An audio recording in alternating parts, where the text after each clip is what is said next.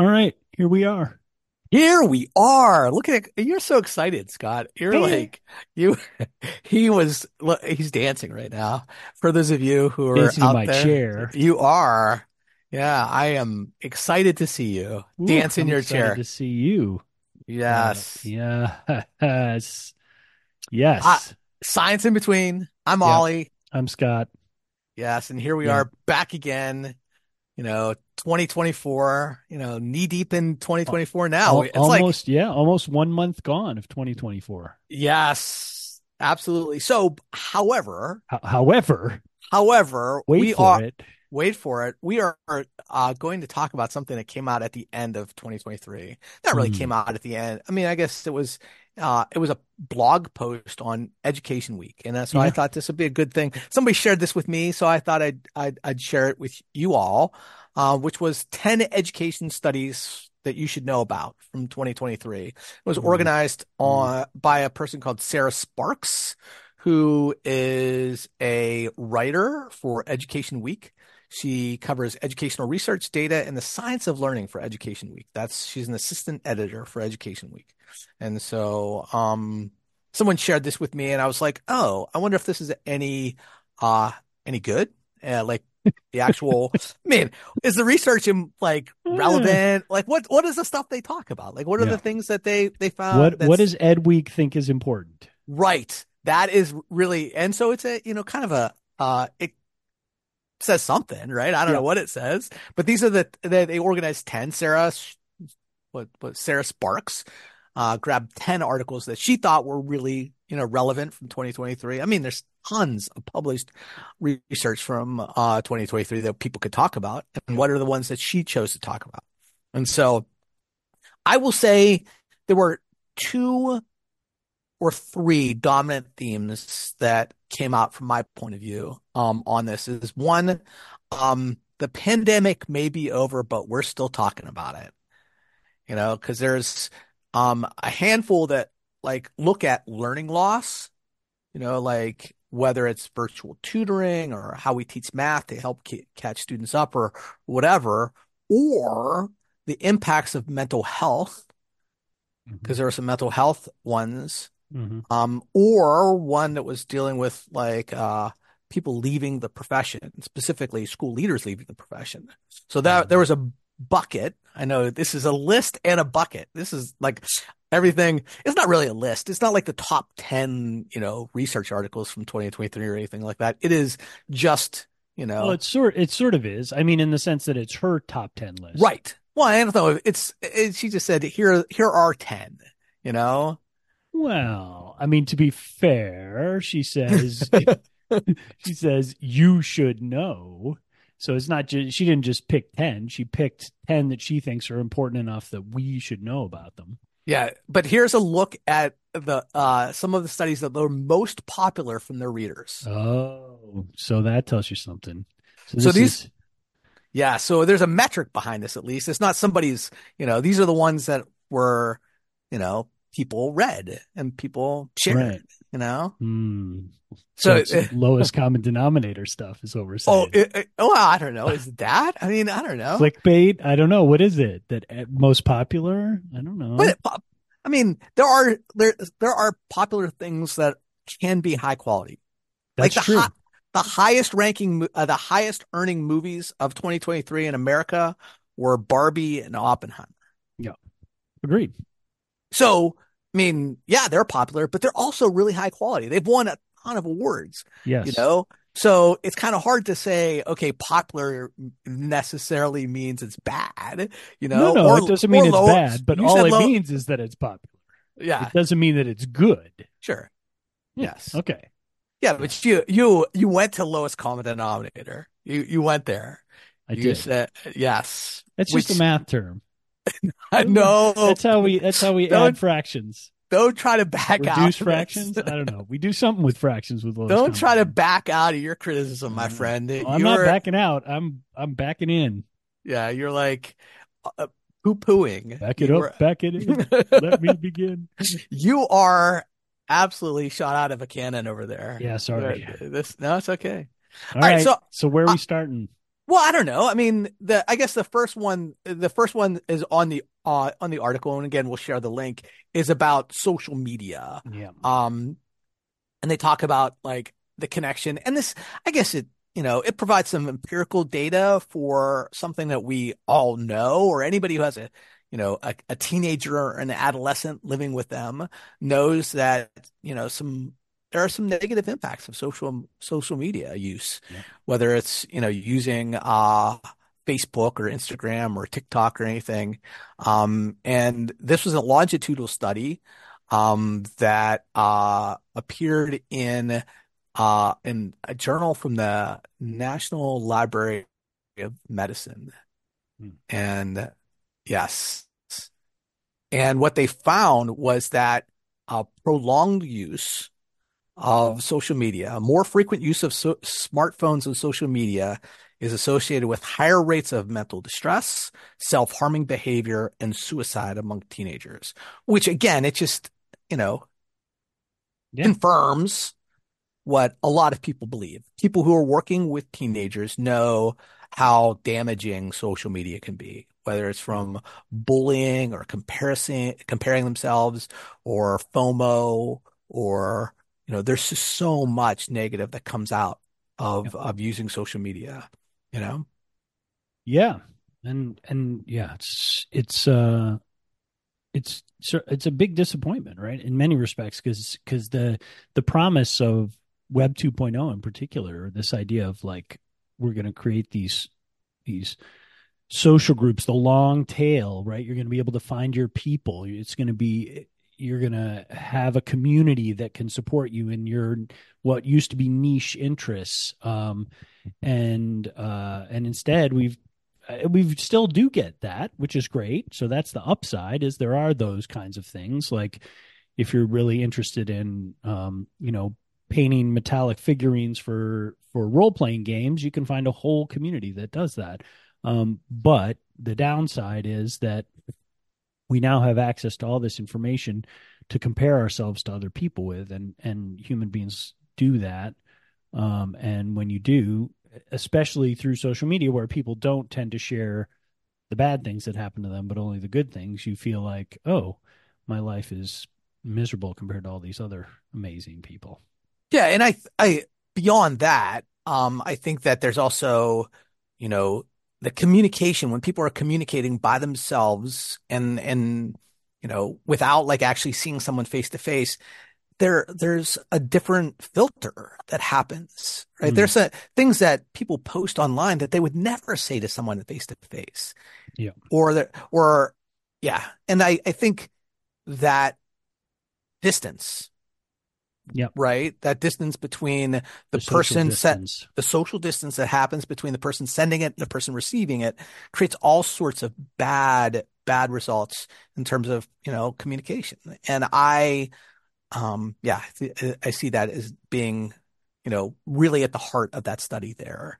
Yeah. And, you know, and Yeah. w- we've given students, it's like we've given people this high powered rocket ship without teaching them how to drive it. And just saying, oh, they'll figure it out. And what they're doing is running into each other and just causing all sorts of bad Havoc. havoc, chaos, you know, and that we can't put that back in the bottle now. We can't put the, just to keep No. throwing mm. more metaphors here. We Yeah. can't put the, that genie back in the bottle now and say, okay, we're just going to collect all the phones and let's have a, although there are people, I've heard this online that there are people who are saying, Hey, let's take a, a year off of social media. Let's just shut down social media. That's some, someone on one of the, you know, podcasts I listened to recently said, let's just shut down social media for a year and just let people just cleanse.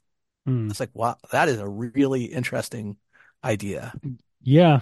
I mean, I, it seems like it would never happen, but it's an No. interesting idea.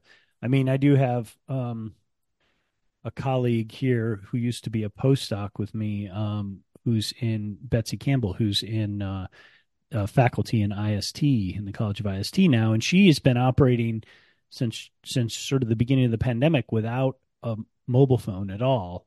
And uh, I think she's in the process of of developing a book to talk about this. But some of the like, and I know this is more extreme than getting rid of social media, but um, it I think one of the things some of the stories she's told me is how much that has impacted her ability just to function in society. Like it it's amazing you know, we think about how dependent we are on our phones for ourselves and what it does to us, but we've created a society that is also dependent on phones, right? That you you pay for things with phones, you navigate from place to place with phones. You all the information you get for the most part is through your phone, um, or if you're sitting in your house, maybe another computational device but when you're out in the world like if you if you like in state college if you need a car if you don't have your own car and you need to go from one place to another, you can't call a cab service anymore on the telephone, like from your home. You can't say, Hey, I need a cab to come pick me up because there are no more cabs because Uber put cabs out of business. So yeah. you need a phone to be able to summon a car. And so what do you do now if you don't have a mobile phone? I mean, again, if you if you're at your home, you can use a computer, I think. Actually, I don't even know. I assume you can hire an Uber through your computer, but maybe you can't. But you also have to dual authenticate. But how do you dual authenticate? Like everything right. now is yeah. has is to call dual- you on a landline or whatever. Yeah. Yeah. Yeah. Sends, so sends so up this, smoke signals or something. I don't know what you do. I mean, know? this, but this, you know, like these things go both ways. Like how deeply these things are getting ingrained into our social lives make it more and more difficult for us to operate without these things. So there is, it's really fascinating that tension between like the toxicity and the necessity, right? Yeah. And, and, uh, oof, boy. Yeah and and we are pushing these down like i think i held off buying phones for our children until they were like in middle school mm-hmm. i think we're like 12 or 13 and i know some elementary kids that are now walking around with phones oh yeah for sure yeah well and and i think you know many parents are having this conversation with their kids um because if all of your friends have a phone and you don't have a phone like you become marginalized. You yeah. you don't get to go to the the party because you don't know about it because they're texting about how to go they're not saying it in school to each other they're texting about it or they're you know when when you get to the party everybody's sharing snapchats and you can't do that because you don't have a phone. Like it, yeah it's it's this it's a fascinating tension that we've you know probably has always been there in one form or another but technology of course as it does with everything accelerates and exacerbates it. Yeah. Yeah no doubt all right, so I actually want to jump further down the article because yeah. I think that I'd rather stay with a theme. So this mm-hmm. was uh, about child avoidance of anxiety provoking situations in the classroom and teacher accommodation. This is further down. Mm-hmm. And it talks yeah. specifically, it says avoiding academic anxiety can worsen and prolong students' fears.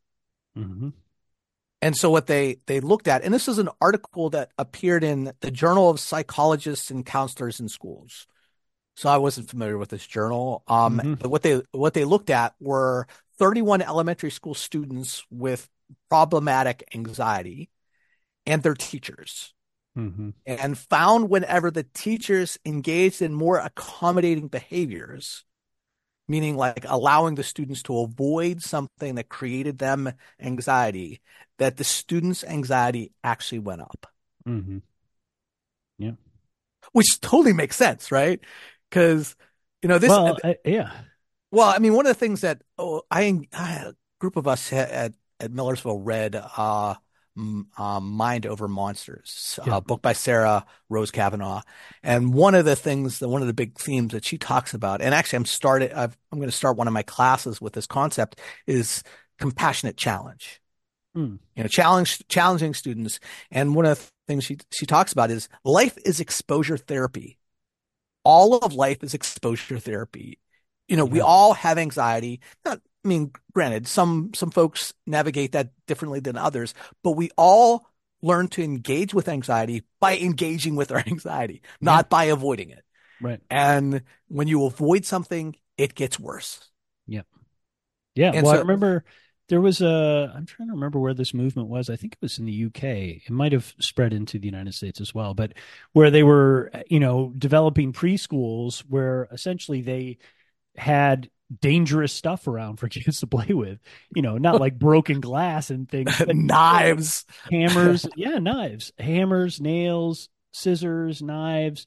Like, and, and it wasn't like they threw them out there and said, you know, go, you know try and hurt each other but what they did say is like we this this like cocooning people in bubble wrap as children where they are they're exposed to no risk actually damages you and your ability to operate as as a human being in the world. And i think this is a version of that right? Which is there's this tension between you know protection and resilience that if you protect people too much they can't develop resilience. And um and i think that's what this is about is like you you don't know what you're capable of if you're constantly anxious and not able to test yourself to see what you actually are capable of because in most cases you're more capable than you give yourself credit for.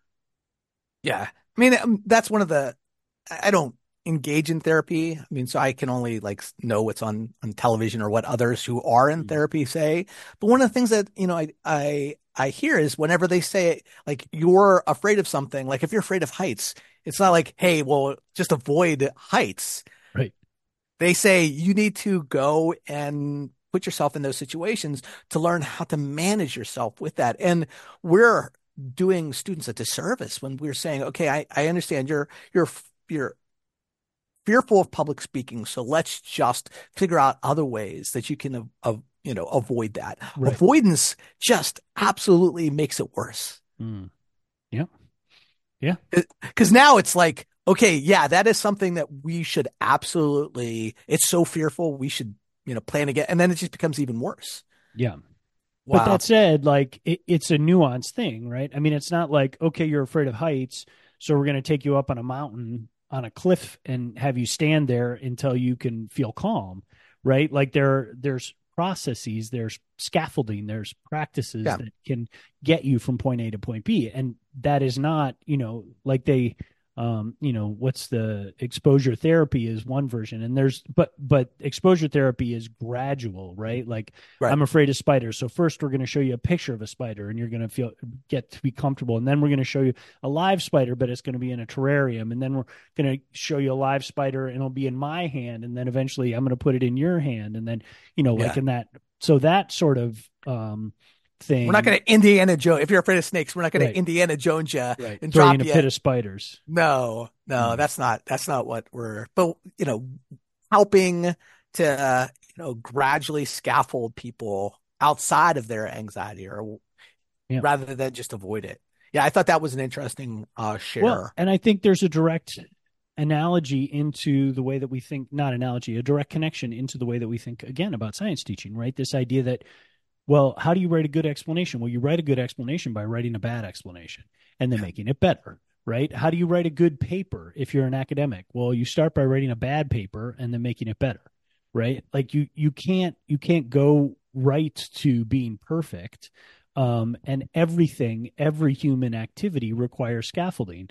Um, so, and and all of those all of those things, everything that you try that's new has some level of anxiety or fear about it, right? When you first do something new, you whether it's playing the piano or learning a language or whatever, there's always on some level some anxiety about, oh, well, am I going to screw this up? Am I going to do a bad job? Right? This goes back to other things we've talked about on the podcast about like endeavoring to make mistakes being a goal right? It's all all about this like building your own resilience in certain areas. And this is just a new area to think about how it's not a new area it's one that we haven't explicitly talked about yet which is you know increasingly students are coming to us with high levels of anxiety. Like i know we're seeing this in higher ed too right? Mm-hmm. absolutely know, our students come to us and say look i i'm sorry i can't get that assignment and i have i have a uh, you know aversive anxiety to this and I, am really having a difficult time. This is a thing that's happening, you know, all all across um, K to 12 and higher ed. Yeah. Well, we talked about that a, a few weeks ago with the uh, the Adam Grant book about discomfort. Exactly. How yeah. how you lean into discomfort. And I think what what a lot of parents and people think about is that okay, if my my kid is uncomfortable with that or it creates something some anxious moment for them that we need to avoid that. Right. And and that is not the solution. The solution is actually let's lean in. Yeah. Yeah. Yeah but i think that after you know after the pandemic you know so many people are trying to protect their kids and say, Yeah. okay, that it was a scary time. So, but we can't, you know, we can't avoid all the scary things. All right. Right. So- well, and we're, and we're, you know, it's not like what we want to say is, oh, if there's a pandemic and you're anxious about getting disease from other people, you should not wear a mask around them or not get, you know, try, try and lean into your, your anxiety. Like anxiety is uh, an important human emotion. It protects us. Um, so we need it. Uh, we, the goal is not the elimination of anxiety. The goal is, um, to be able to expand our, our ability to do challenging things. Um, but the anxiety is always there. You know, it's like a box of tissues. You pull one out, you got a new anxiety to replace it. Um, so it just changes what you're anxious about. So I'm going to jump to another uh, research paper Yes, that is sir. is related is is related because this is something that a lot of people have anxiety around, which is a, around mathematics. Mhm. And so they did a Mhm. meta analysis of how we teach math, how people teach math. Mhm. And specifically, what this article focused on uh, were ones that which they showed solved problems. Mhm. And they saw that there was an impact it, for those ones that not only showed how the problems were solved correctly, but also ones in which they, sh- they showed problems that were not solved correctly. Mm. That that had a positive impact on student learning. Right. Yeah. which goes back to it's okay to make mistakes. We Right. learn from making mistakes and creating environments in where we we learn and grow from the mistakes we make is the because one it like showing hey this is the you know a mistake that someone made and here's the the correct solution. That to me I think is you know r- it, it's definitely on brand with what we're we're talking about with science education. We're saying okay you know we make mistakes. Yeah, yeah, and I think um, you know, showing them that right thinking normal people may solve this problem in this way and you may have solved it in this way, but let's look at at what what the weaknesses of that solution path are so that you can learn from it. Um, so that you don't necessarily take that path because you've learned from it. I mean, I think the ideal of doing this instead of giving worked problems to kids where there's the right one and there's the wrong ones you know, again, in science, the way that we would think about it, and maybe they do this in math too, is they have kids solve the problem and then compare solutions, right? I want to see how ali solved the problem and how I solved the problem. And likely in any given classroom, you're going to get diversity of solution paths, and you're also likely to get some that uh, don't lead to the right, well, we don't have right answers in science the same way that math does, but don't lead to the correct answer in the end. Um, but that having that conversation about oh why did you do it that way? Well i did it that way because of this and here's here was my thinking. Listening to other people talk through their own reasoning is an incredibly powerful way to learn yourself about um, other pathways that in the future might be productive right didn't work in this instance but might work in some other instance and knowing how to do it is really useful Yeah. I think it it reinforces what we would think, but it's great to have that empirical data behind it yeah sure Yeah. and math you know and math and math. Um, I'm going to avoid the uh, artificial intelligence ones. We'll come back to those okay because there's two articles. Um, the next one further down the line is around extra learning days and how they add up. Mhm. And I, I will say there's a couple districts in our area who are doing this. It talks, it, what it was really focusing on was there's a number of schools that are switching to four day weeks, you know, or had switched to four day weeks, maybe, you know, in the last year or so, where they were saying, okay, we're going to do a virtual day or we're going to do a, you know, a, a cleanup day. We'll have Wednesdays be a mm. cleanup day where, you know, students go Monday and Tuesday. What, and there's, let's, let, let's, call it out. The schools that are doing this or districts that are doing this are usually financially strapped schools. Yeah. Schools that are like looking for solutions to say, okay, we can't pay for buses to, you know, take our students to schools, you know, five days a week. So let's just have them participate virtually. Or, you know, or or even like we don't have the money to heat the schools or whatever. Mhm. Yep. Um, so those schools, what they looked at were, you know, what is the impact of school calendar on student learning? Mhm. Yep.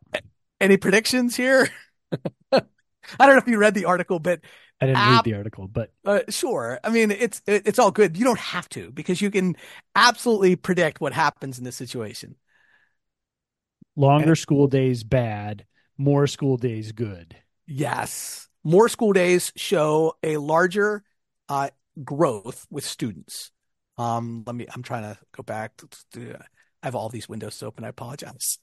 Yeah, I wonder. I mean, it makes me wonder too if there's an analogy here because this is outside of schools. This is something that's happening in the workplace more and more frequently, right? There are variations on this, but something like, oh, our staff only work four 10 hour days instead of five eight hour days, right? And then some of that is virtual and there's other things in there. But this idea of like, well, we're going to have a longer workday and fewer of them. Um, I think, you know, I, I wonder what the analogy is here for work, whether it, it maps over onto work or doesn't. It'd be interesting to know. But yeah, I mean, school is a long day for kids, especially little kids. And now, if you're going to add to that, if you're going to say, "Oh, well, you're not there just from, you know, when you get on the bus at 7:30 until you get home, which is at four, we're going to add two hours to that, so you're going to get home at six, or you're going to get up, you're going to get up and get on the bus at six. Like, Yeah. Yeah, so they said uh, that the schools that uh, over the well, mathematically, the schools that had the five day a week instruction mhm. were had uh, how did they write this? Um, got nearly two years worth more of additional instruction, and it showed up on their performance on tests. yep, yep, Again, Right. I mean, I don't know. It's this all this, you know, all this stuff, and I know we talk about this all the time, but all this stuff is in a sort of tension, right? It's like, well, so does that mean we should get rid of summer vacation? Because if we had school all summer long, think about think about the learning gains we would get from that. And It's, uh, but there, but, but there are other ways we could structure schools. yeah, besides- sure there But are. besides, you know, taking off every June, July, and August. Yeah. We could say, okay, let's take a month off at, at Christmas. Let's take a month off. Sure, year know, round this school. time to- Lots of places did that, right? For a while, there was a there was a movement Yeah. for that. Yeah, And there are other countries that organize school in a much different way than we do. Yep, for sure. And and we both have seen those environments where, you know, I don't know how you've spent some time in in Irish schools. hmm And so is it radically different than what we do here in America? No, I mean not in terms of school days and school years and things like that. Um, it's pretty pretty similar. Um, yeah, I mean I think in in some ways that's fascinating that it is similar, right? I mean, I I don't know enough about school around the world to know what how how much this pattern exists, but you know my understanding, which probably is incorrect because I'm not a scholar of this area, but but you know the way that we developed that system of schooling was because students needed to be out in the summer because it, we're agrarian, right? So we, the students worked in the fields and worked in the family farm or whatever during those times, and so if we had school, kids just weren't there, so we just didn't have school. Um, I don't know if that's correct or not. It seems like a perfectly reasonable way to think about how school might have been organized in like the 1800s, but um, but that's certainly not the case anymore, right? The vast majority of students are not working on the family farm in the summer. They might be working, but Right. they're not working in the farm. So, um, you know, they're now that said, I do think there's a lot to be said for the idea of of spreading out breaks, right? Um, you know, not having one long break and then not very many short breaks. I mean, we see this, uh, you know, in higher ed. One of the one of the ones we see is the fall, and maybe this is K twelve too to some extent. But you know, that stretch from mid, mid to late August until Thanksgiving is a long stretch, and people get stressed out and exhausted. And then and then you come back and you have a very short period of very intense time and then you leave again. And then you know in the spring it's a little more i don't know spread out right? Spring break is sort of intentionally set to be part halfway through the semester. So you sort of get your time then you take a break and then you get your time and then you and then you're done um, so i think yeah the the relationship between work and break is really important yeah no doubt all right so there's a, a couple other post pandemic ones that i think are uh, worth talking about. One's about absenteeism, chronic absenteeism. Two out of three schools nationwide have a high chronic absenteeism. Mm-hmm. So that uh, in comparison to before the pandemic. Mm-hmm. Um, but one of the things that they found, and this is another research article that uh, Sarah Sparks shared, was uh, if you want kids in school, build trust with families. Mm-hmm. Mm-hmm. Not not totally surprising. No. But the, in the article, they said the schools with higher assessed trust between parents and teachers and a higher parent involvement had six percentage points lower uh, with chronic absentee rates. Yeah, but boy, that's got to be a. I mean, I'm sure that the researchers oh, are taking yeah. this into account, but the confounding variable has to be socioeconomic there, right? No doubt. There is I mean, abs- yeah, there is so much impact from the socioeconomic status. I mean, when I taught, when if I had like a back to school night, the classes where you know you could you could track it, you could predict sure. like wh- who was going to attend and what students were not, not because they didn't care, but they just sometimes didn't have the ability to get there. Yeah, sure in and all so, sorts of ways. They either work, the transportation difficulties, multi single family parenting issues. Like there's so many. I mean, it does talk about in here that the high poverty schools were hardest hit by absenteeism, nearly tripling since the pandemic. So that, you know, I think supports our notion. But um, but yeah, I mean, and it's easier to build bridges to families in in contexts where the teachers have more resources, so they can do things like whatever they need to do. Like you have many more options as a teacher in a highly resourced school in terms of how you reach out to parents, um, both in terms of how much time you have and just the physical manifestation of the things you might need. Right, like you want to send a letter home or you want to whatever you want to do reach out to people. You have staff to help you contact parents. You have all these things that in in schools that are less well resourced those things are either less available or not available right? School counselors are another one that come to mind right? Like there's lots of uh, high poverty schools that don't have counselors and then the opposite is or, true in better resource schools. Or they have a counselor that has such yeah. a large caseload that it really is it, it under undermines their ability to you know get to know their students and impact them in any meaningful way. Yeah. Um, another post-pandemic one was the impact of virtual tutoring, whether virtual tutoring can work, or what are some of the ways that research can inform that. Uh, they say uh, shorter, like short sessions, regular sessions, and small group sessions are the ones that had the larger largest impact. Hmm. So that I thought was pretty interesting. So if you could do this in small groups, like one on one, one on two, or something like that, um, couple m- more often, more regular, and doing it um, for you know 20 minutes a day are the ones yeah. that had had the best impact on student learning.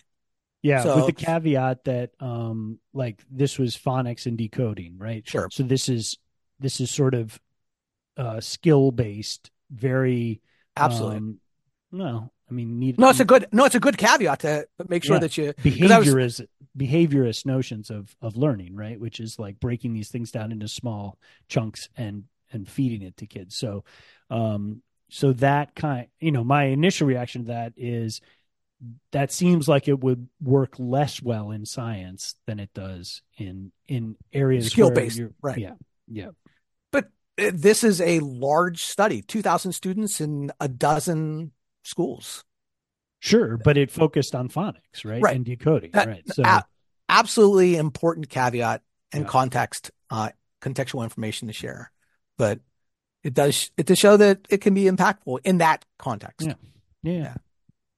Uh, let's see. There, the two AI ones. One was related to ChatGPT informing the kinds of questions that teachers ask.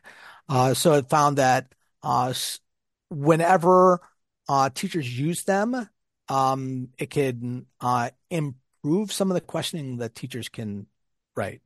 Um, so there's that. Um, and then there was another one. Uh, let's see. Did I did I make that quest that one up? What's that? I think you did, the, but the questioning one. I mean, maybe I came across in another another link because that's not on this. Um, because the the one they they share actually talks about it from the uh the impacts on students, not on teachers. Mm-hmm. So so this must have been another article I shared. So this one found that there were some issues with using it, um, especially from a plagiarism standpoint, which is again not a uh, not, not, a, a surprise. surprise. Um, yeah, but this uh, the other one is talking about it from uh, an educational researcher one where AI could help create more equitable boundaries for school districts. Yeah. No, I think I think that one's interesting and you know, um, especially because maybe translating that into thinking about political boundaries, right? Like the we've had a lot of um, in this country for last at least 10 years gerrymandering talk about the way that we set up districts voting districts.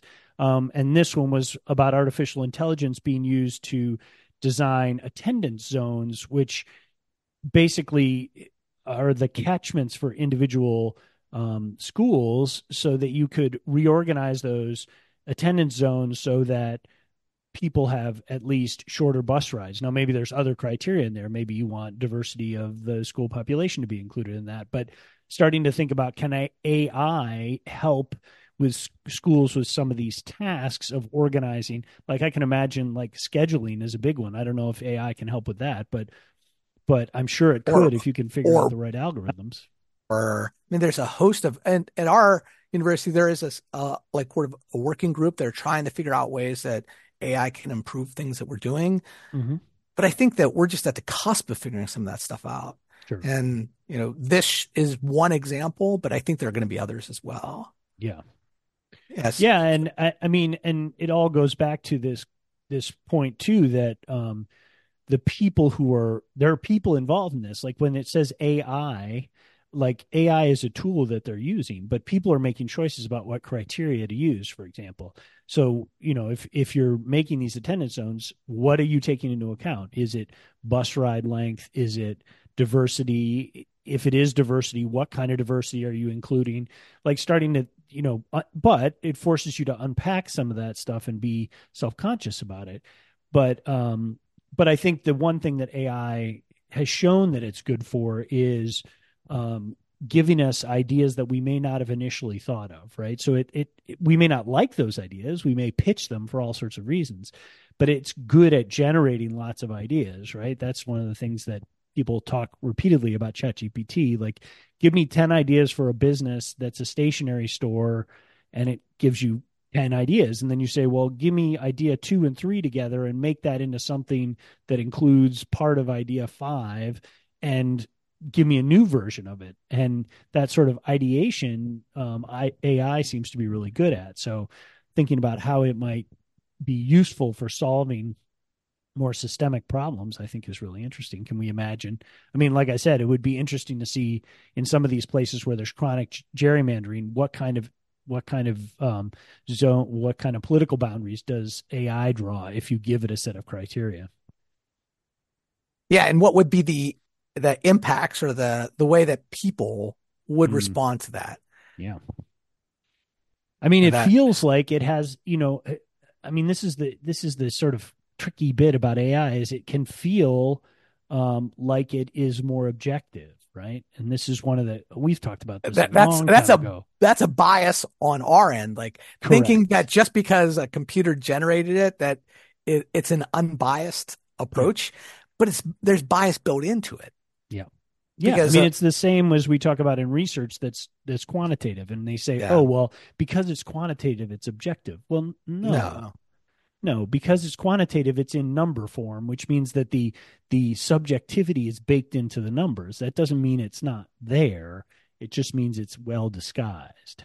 Yeah, and because it's more disguised, then it's it, we're we accept it a little bit better, and it's like, hold on, Right. you should accept it more for those of us who just here's our bias right out here, like here it is.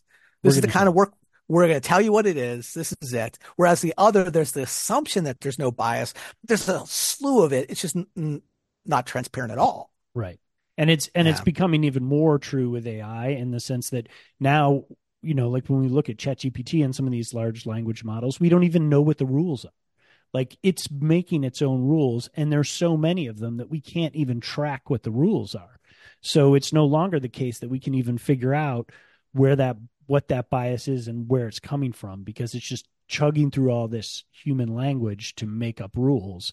Um, so yeah, it's it's fascinating. Um, but I do think it feels like there's a lot of potential to help us again generate new ideas about things. Like it doesn't mean that we have to take all those ideas, but helping us think up new ideas is is um, you know it's it's clearly a, a tool that it is well designed for that.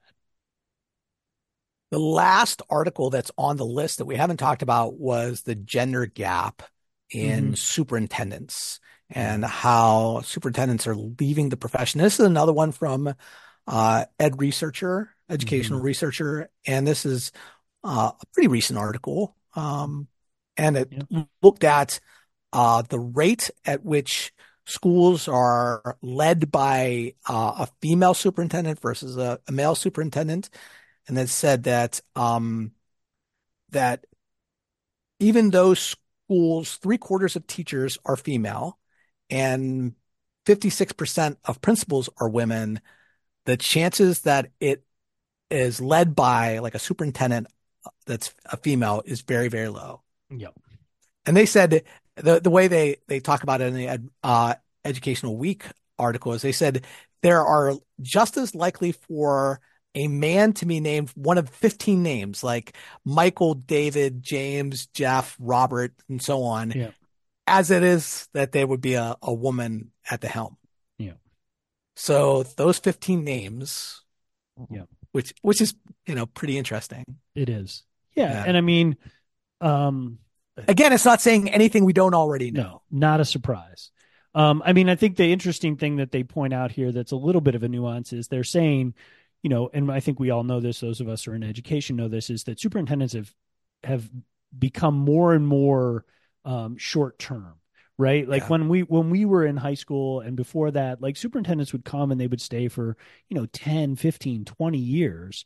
Um, it- it's sort of like university presidents used to be very, you know, they were very stable folks typically they would take the job and it was sort of a career job for most people that is not the case at all anymore so superintendents are turning over but there what the article points out is though even though that there is increased churn that hasn't opened up opportunity for women so right? They're yeah, they tend to be just replaced with men, more men. yes so Even though the education field is dominated by women.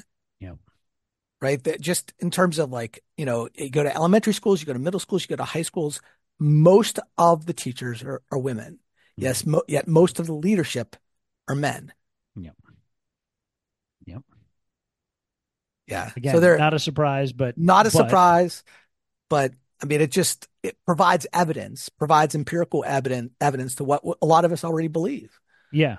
But I think it also, um, you know, the interesting thing for me about a lot of this stuff is that, you know, when we talk about equity, um, that we can't talk about individual um, bias.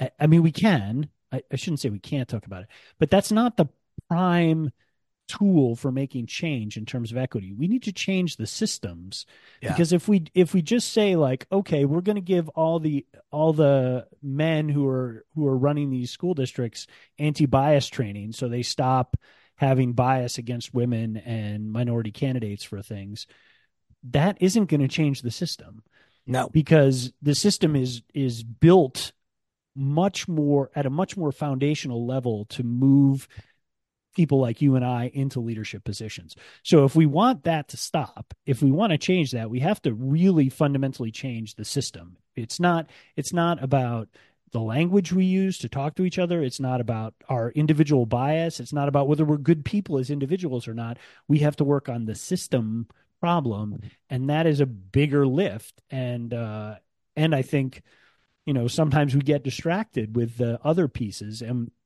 and we don't change the system, and then we look at at studies like this and we say, oh, what's going on here? It's like we've had, you know, decades of anti-bias training and and trying to improve equity in places and here's what we have. We still have the vast majority of superintendents that leave their positions are replaced by men.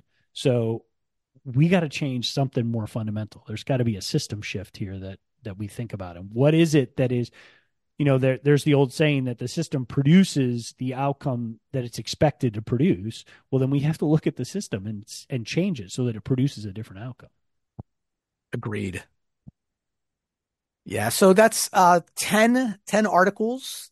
10 out of 10 10 popular articles? I give it 10 out of 10 would would try. Would try. Yeah. I mean i don't know. Like i I don't know Education Week. It's not something I go to a lot, Mm-mm. but somebody somebody shared this as something that was um, interesting to them, and yeah, yeah. I mean, I think anytime we could talk about research, I I enjoy. Yeah, I mean, it's it's uh it's a survey of you know. I mean, I think it it doesn't in many respects it doesn't help us think about how to do anything differently, but it does confirm some of our understandings of how things are currently going I wonder if we went to like like JARST or mm. Journal of Research and Science Teaching. yes, for, the, for, for, for those the, of you uh, yes. home.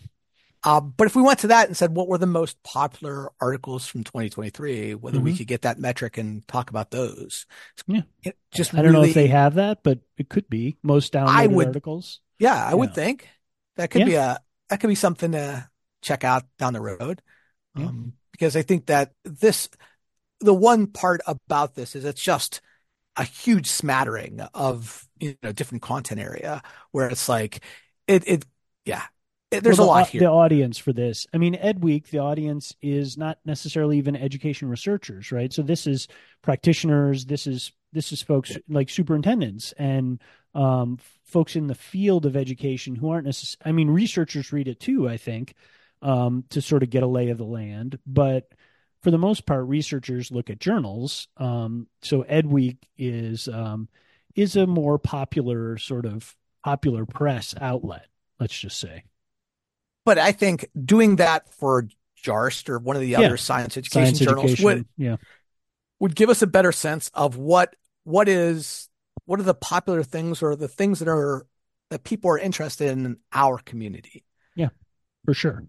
And I think it would also my sense is well maybe i'm wrong about this but my sense is that there would be more um, depth to what we'd be talking about because the because the article itself would be more focused right? I mean things like uh, well maybe that's not fair. No the, the articles themselves are focused. I think it's just the the nature of this is an article this is a blog post of 10 different ones. And had we like i read through a, a, handful of these. I didn't read through all of them. Mm-hmm. I was ma- mainly looking into abstracts and and getting a sense of what the methodology were for the different ones. But for the most part, we didn't engage deeply with these. No. But I'm sure someone is, you know, someone from ed, the ed leadership community is probably going, yeah, that glass uh, ceilings article is pretty eye opening because it. I mean, it's a in a an a journal of note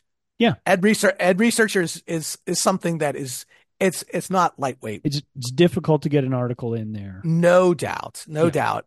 And so the fact that high quality. Rachel White is the only like author of that. So that's a that's a, some work for her. Good yeah. for her. Bravo, Rachel White. Yeah. Congratulations. Yeah. yeah, nice work. That's a that's a career goal right there yeah. for most people working in educational research to be able to have something of that, you know, renown. Yeah. Yeah. Good for yeah. her. Yeah. Yes. Her. Yeah. All right. So what brings you joy besides, yeah, I mean, cause you don't have an article in Ed Researcher. I do not. Year. I don't know. Or, yeah. or any year. any year. How about you? Ever? No? Mm. Yes? No. No, sir. I have not. Uh, Maybe Someday. that's hashtag life goal. Yeah, 2024. Let's do Bucket that. list. Hey, Yeah. it's buckets. Back to buckets. Yes, you love the buckets and the list. All right, so I'm going to give a very specific, very specific joy. Okay. Hi. So specific in the sense like other people can't share it. No, lots of people, but it's like it is. I don't know how it's going to resonate with lots of people, but I see. it's a very specific thing that uh, solves a very specific problem. Okay, Oh, okay. so my son drives a 2008 Mazda. hmm So, like, I'm sure you grew up with beaters. Yes, I uh, did. Yeah. So when I was in high school, I drove a car that was 17, 18 years older than me. And so my son uh, has a, you know, a car that's, what's that? 16 years older than, you know, 16 year old car. Yeah. And so, uh, one of the things that happened with his car were the headlights Mm. were kind of like, like really foggy Oh, and okay. and so they couldn't project really well. Yeah. And I, when I got the car detailed for him, you know, just about a year or so ago, I asked the person. I said, "Hey, is there a way we can improve the the headlight headlights here? Oh, we'd have to remove the headlamps and replace them, and quoted like hundreds of dollars. Yeah. to have this replaced and fixed. And I was like, eh. Eh. So I'm watching I'm watching television recently and there was a commercial and it was one of those commercials where once you start watching the commercial then you're like see it all the time. Uh-huh. And so it was a commercial for a product called Cerakote. And Okay. it was okay, Cerakote, C E R A K O T E, Cerakote. Okay. And it was headlight restoration Oh. for $17. Oh. Right All in right. your price range. Okay. I'm like $17. My I will- son's safety is worth seventeen dollars. Well, I, I, I'm thinking how it's a low investment. How good Yeah. can it possibly work Right. for $17? And it can't make it worse. No. Well, I guess it could, but I guess it could. It could, it could just totally, Yeah, it's like, a blackout spray. Sure. Like, wait, what happened? but I will say I was astonished at how well it worked. Wow. Okay. Astonished. I took pictures before and after just to be able to like go, okay, did this really like happen? You gonna review this on Amazon now? Uh, well, I've I've thought about it be one of because I, I no, I don't. I'm I'm not that guy. Yeah. However, Oh, this could be a product that I would review because I was blown away by it almost immediately. Okay. So there, it's a three step process that involves cleaning and sanding and then doing this thing, and it uh-huh. really it's astonishing how well it works. Okay. Yeah, And it Sarah- all kinds of headlights? Does it does it I don't. I I'm don't an know. expert. I've used it once, but I will say based on my one if you have a Mazda from 2008, this is the product for you. if you have a, an older car in which the headlights are foggy and you're like, how do I fix this? Spend $17 and at least try it. Because I was blown away by how well it worked. And it is, my, my son's like, yeah, you know, now driving at night, I can see further, I can see better. It's like Mhm. awesome for $17. nice. Okay. So welcome to the Home Shopping Network. I know. I said it was very specific. I, I Yeah. prefaced it, you did. Uh, very specific. You did. Very specific. Yeah. Okay. So there you go. I like it. So seventeen dollars. There'll be an aff- there'll be an affiliate link in the show notes so that you can click Yes. through to Amazon and we can make I think it's a, actually on Amazon. I think it's eighteen dollars. So, 18 Oh wow. okay. But I I bought it at a store. I went to a Oh, like a Yeah. hu- like a like a brick and mortar like store Yes. human beings were. I went to a, a store and I Hmm. said, you know, I walked by it and I said, hold on, that is the product. It was on an end cap of a store. I was like, that's the product. I w- I didn't go actually to buy this, Yeah. but sure, it- of course not. Nobody goes No. out looking for that. yeah, it wasn't one of those things where uh, today I'm going to fix my headlight. No, no, No. that wasn't that day. But I just walked by it and I said, hey, there's that thing I've seen a hundred commercials on. I wonder if it works. And, the it's only answer, seventeen dollars.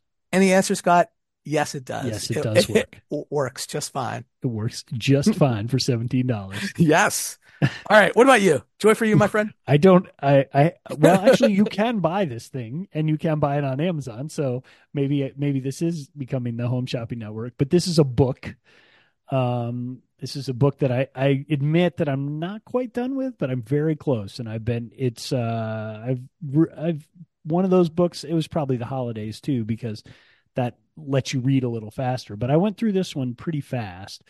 It is called Ninth House by Leigh Bardugo. Bardugo. Bardugo? Yeah. Leigh Bardugo. So you may know her from Shadow and Bone. Um, and if you don't, uh, that was a series, uh, I think it was three books in the end, and was made into a, a television series, which I think was on Netflix, um, that was quite popular, Shadow and Bone. But this, um, so it's fantasy. Um, it's set at Yale University, and the premise of it is the the eight what they call the eight houses of the Veil, which are the original sort of um, clubs that were established at Yale, like Skull and Bones being the most famous one that you've probably all heard of.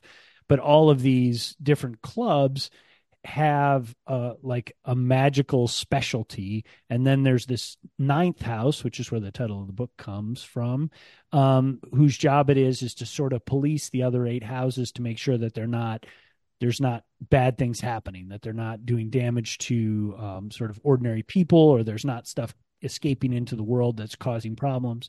So um, so that's the the uber premise of the book and I, I, won't tell you too much about it but it's it's got a harry potter sort of vibe to it in that sense that it's sort of magic mixed with school. Um, and the the protagonist alex is this young woman who comes in from california and is working in this ninth house. Um, and she's got you know some of the harry potter sort of you know all the all this extracurricular stuff that's going on plus she's still in school and so there's all those tensions and um, but it's definitely much more adult than that. So this is not a this is not a YA book. This is an adult book, um, and it's uh, yeah. I mean, it's it's I've been really enjoying it. It's it's dark. Um, it's like I said, it's not a YA book. This is um, pretty you know pretty intense stuff in in spots. Um, but it's uh, yeah, I think it's well written. It's got a it's like a mystery wrapped into the middle of this. So um, so it's yeah, it's it's a fun read, and it'll certainly keep the pages turning. Is it part of a series? I believe that it is. Um, I should double check. I don't know. Creator of Shadow and Bone. Um, I don't know. This one came out. When did it come out? It came out in. I'm looking at the thing. 2019. So my guess is that there is another one, but yeah, um, or it's about time for them to release it. Correct. Yeah. Yeah. So I I don't know for sure. I can look here under. I Goodreads is uh, thanks to you, of course, is my uh, is my go to for. Actually, I think I was on Goodreads before that, but I've moved more actively into it of late. Are we friends um, on Goodreads? Because I think we should be. If we're not, we should be. Yes. Um, because we're like friends says, IRL. Oh, yeah. Alex Stern, um, we are our friends. IRL. Yes, this is actually this is what triggered me reading this one is because Hellbent, which is the second book in the series, was just released. It was published in 2023, and I saw that come out, and um, and that was on the top of Goodreads, like everybody read it list. Sure. So I went and looked for the original in the series, which is Ninth House, and so I'm reading that, and I'm presuming if I can get my hands on it, I'll read Hellbent next. Um, but she's got, you know, as is typical of of um, fantasy novel people, uh, she's got, you know, Shadow and Bone one, two, three. She's got Six of Crows, multiple books. She's got King of Scars, multiple books, and this is called Alex Stern. So Alex Stern is this young woman who comes from California to Yale, and so this they're the second one of these just came out. So it's the Alex Alex Stern series. Yep, it's Alex Stern one and two. So Hellbent is the second one. Ninth House is the. There's got to be a third. These things come in for sure. They always come in threes. Yeah. Um. So yes, expect a third book, but it if she's if she stays on her current uh public publication uh track, it looks like 2019. Oh no, she's she snuck in one in between. She snuck in. She had two come out in in 2019.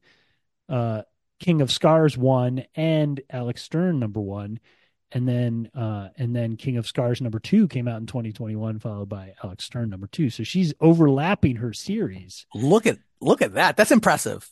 Oh. And for people who write, that is that's amazing. That, that is really impressive. Well, she did go to Yale, so maybe this Alex Stern thing is easy for her because she's just writing about her own experience. I doubt it's easy. None of it's easy, dude. No, no. Writing, you and I both know Absolutely. We do. writing not easy. Yes.